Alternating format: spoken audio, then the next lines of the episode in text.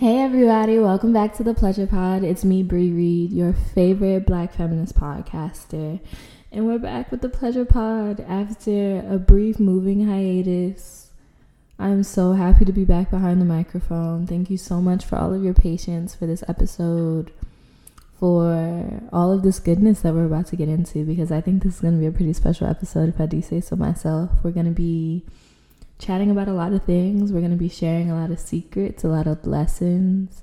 And I'm so excited. So let's get into this good intro music, and I'll be right back.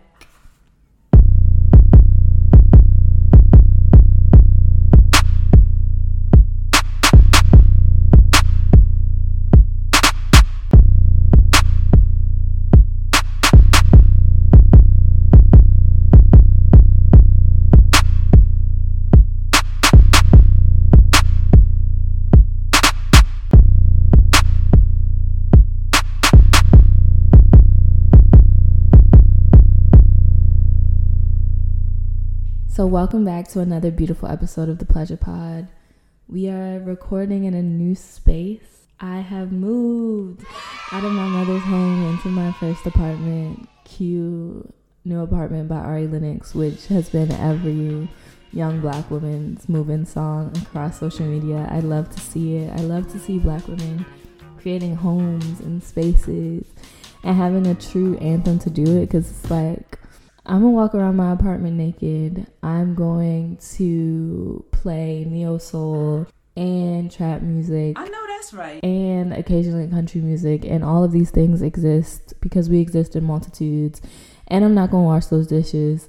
And I'm gonna drink more wine than I'm probably supposed to because all of these things make me happy. I know that's right. So if you are a young black woman who just got a new apartment, is thinking about a new apartment, has a dream apartment on your your manifestation board, your your vision board. I'm sending so much love to you.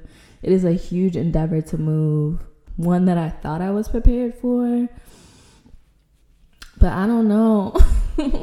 um, still getting used to being in a new neighborhood, a new space, a new state, a new community. So thank you to everyone who has sent me well wishes. Thank you to all of the new patrons over on Patreon who have been getting all of my little moving reflections over there at patreon.com slash Reed, B-R-Y-R-E-E-D.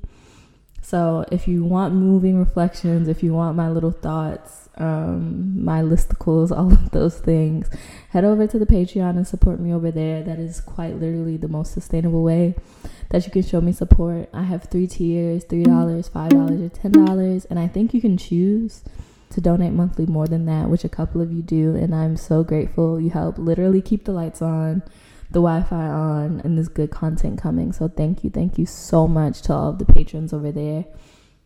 Also, special shout out to Gina for looking out for me and looking at different events that are exclusive to black women and offering to show up for me in that way and linking to those resources and quite literally link me to those resources.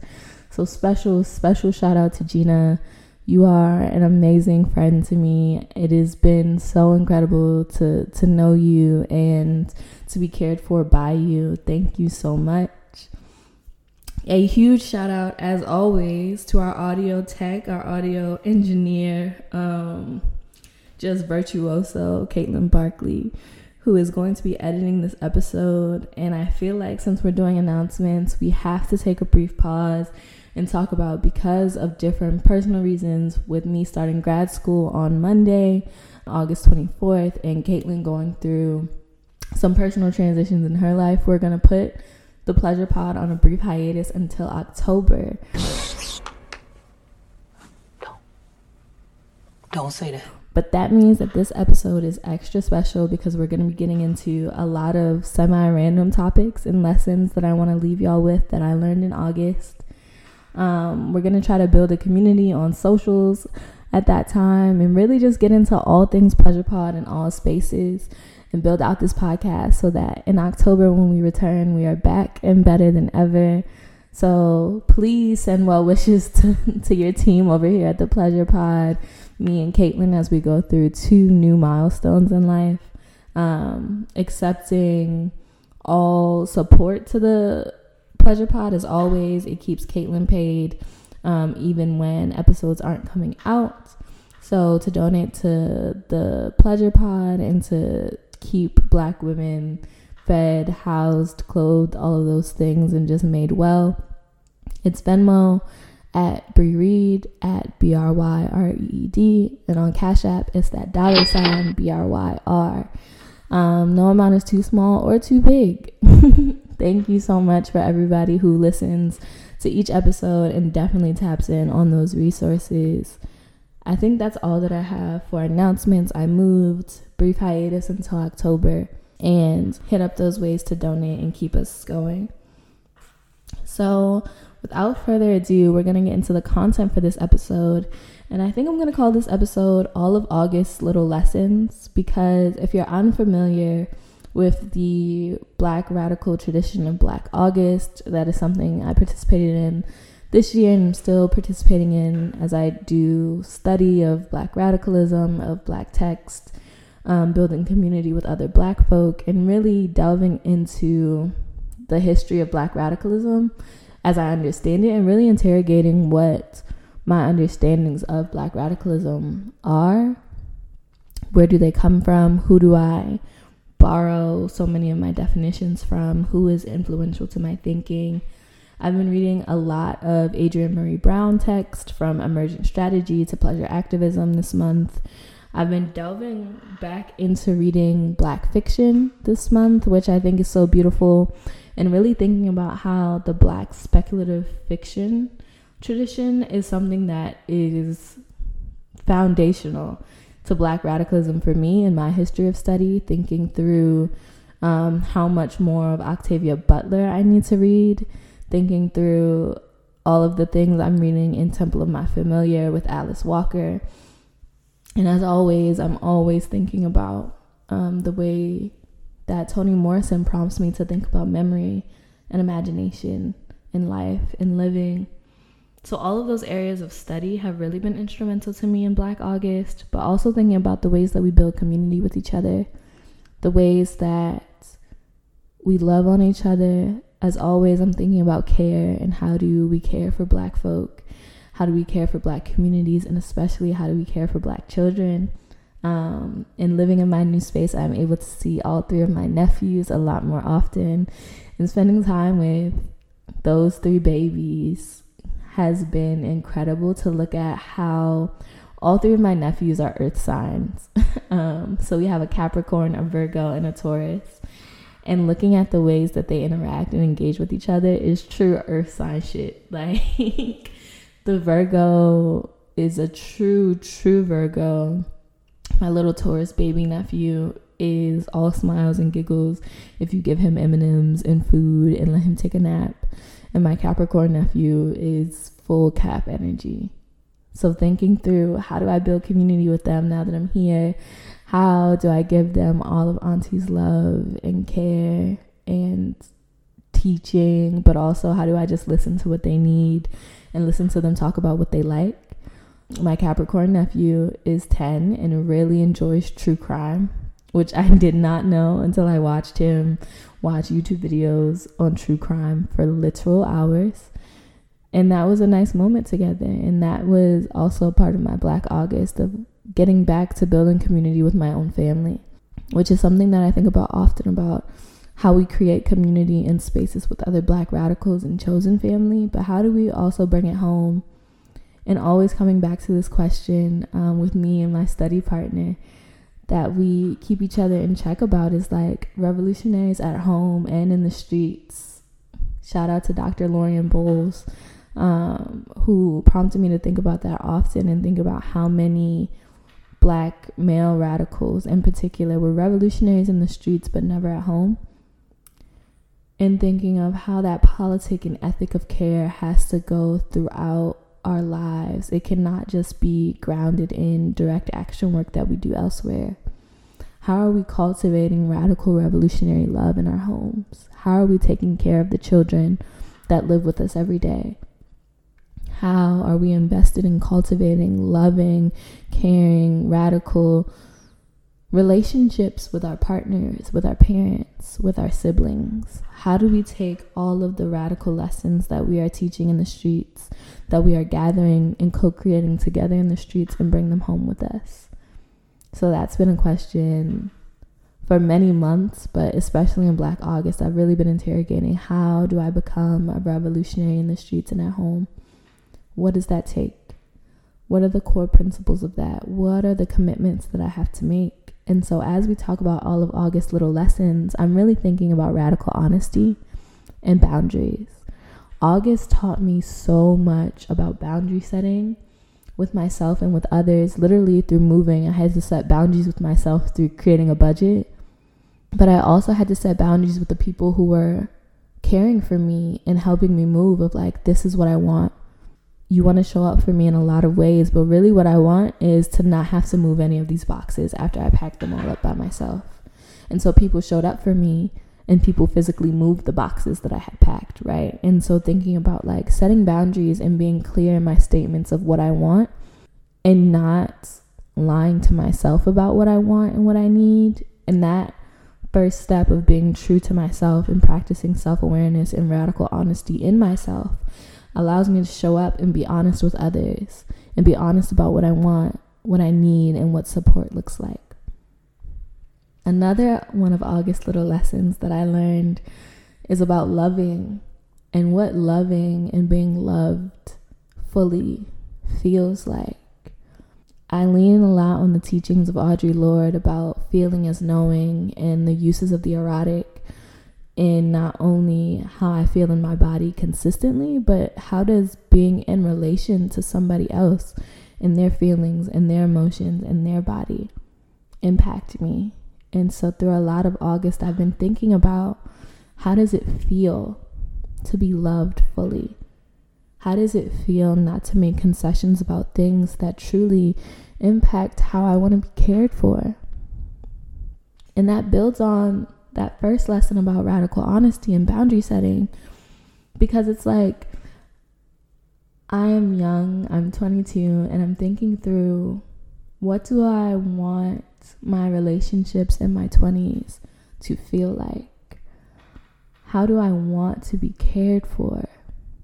How do I want to be taken care of? How do I want to go on dates and laugh and watch Netflix with another person or go to a garden with somebody else or sit on a couch with a fuzzy blanket and watch all of the Halloween Town movies in order because fall is coming and that is something that I would really like to do, but also it's a pandemic.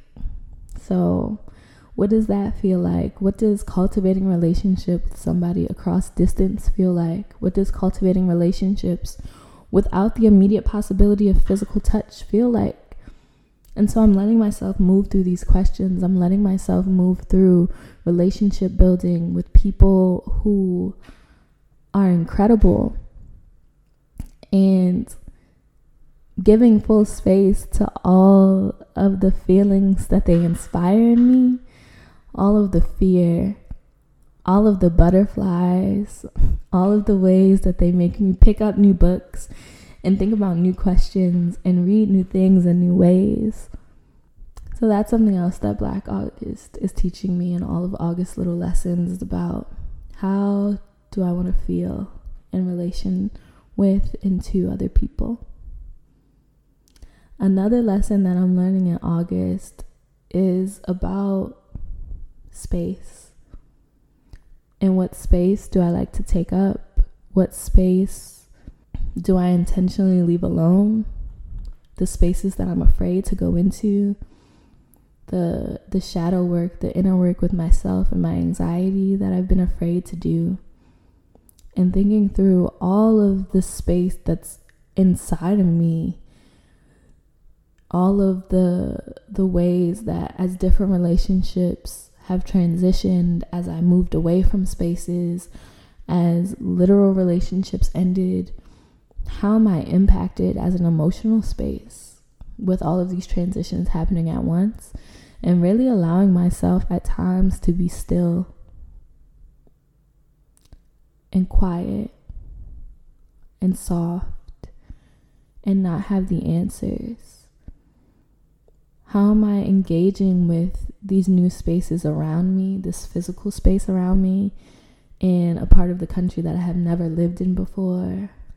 How am I engaging in the spaces that nurtured me? How do I think about Baltimore as a space now that I've left it? How do I think about the South as a space now that I've left it? And thinking through all of the ways that spaces impact us. And also thinking about all the ways that we bring all of these spaces with us when we show up in new communities, when we show up in new spaces. I am bringing Baltimore with me. I'm bringing the South with me. I'm bringing all of the, the communities that have loved me with me and hopefully doing them justice. I'm thinking through so many of these things through August little lessons. I'm thinking through boundaries and space and feeling. And as always, I'm thinking about pleasure and what does it mean to have all of these questions, do all of this study, and still strive to feel good? How do I maintain this commitment to an ethic of care and a politic of pleasure and feel good in a moment of such strong transition? And a core principle, value, whatever you want to call it, that has helped me is love. I am loved by so many. My granny used to tell me that she loved me before she ever knew me. And to think about all of the ways that I have been consistently, fully, and incredibly loved in my life is a lesson that Black August gave me in abundance. I moved to a completely new part of the country, and that could have been terrifying, and at times it was, but I was held so beautifully by my family who loves me. I was held so beautifully by a new academic department that has shown me so much care and understanding and different people throughout this department have called me, have answered my abundance of questions, have made time for me. I move through this world with love because it's such a beautiful feeling to be loved, to love others, to love my nephews through all of their temper tantrums and in moments of baby anxiousness, to hear their laughter Black August has given me so much and done it so beautifully. And through all of the little lessons that I learned in Black August, love is one that came back and she made herself known so fully to the point where I think I'm falling in love beautifully for one of the first times in my life. Falling in love with all that I am right now at 22, falling in love with my new apartment and the space that I'm creating, with all of the desk building and hanging things on my walls, falling in love with new people, creating new spaces with the people that I have loved for so long, checking in with friends that I love August has been beautiful. And I trust that September will continue to be beautiful. And through all of the ways that 2020 and the world and the United States are on fire, I am grateful for the lessons that I learned in August. I'm grateful for the lessons I will continue to learn this year. I am grateful for those who love me I am grateful for Adrienne Maree Brown, for Alice Walker, for Octavia Butler, for George Jackson, for Toni Morrison. I am grateful for C. Riley Snorton. I am grateful for so many, so many things. And I hope that when the Pleasure Pod comes back in October, that I can give a report on September being just as beautiful or even more beautiful than August has been. So, this was an episode of the Pleasure Pod about all of August's beautiful little lessons. I can't wait to hear about what lessons August showed you. Please interact with me on social media at the Bry Reed on Twitter and Instagram when you're listening to this. Please let me know what lessons that August taught you. Please share this with loved ones, people in your community that you think would benefit from it. I hope you feel how deeply I love you as you're listening to this. Thank you. And as always, let's figure out what feels good so that we can all feel better. So I'm signing off. Mwah.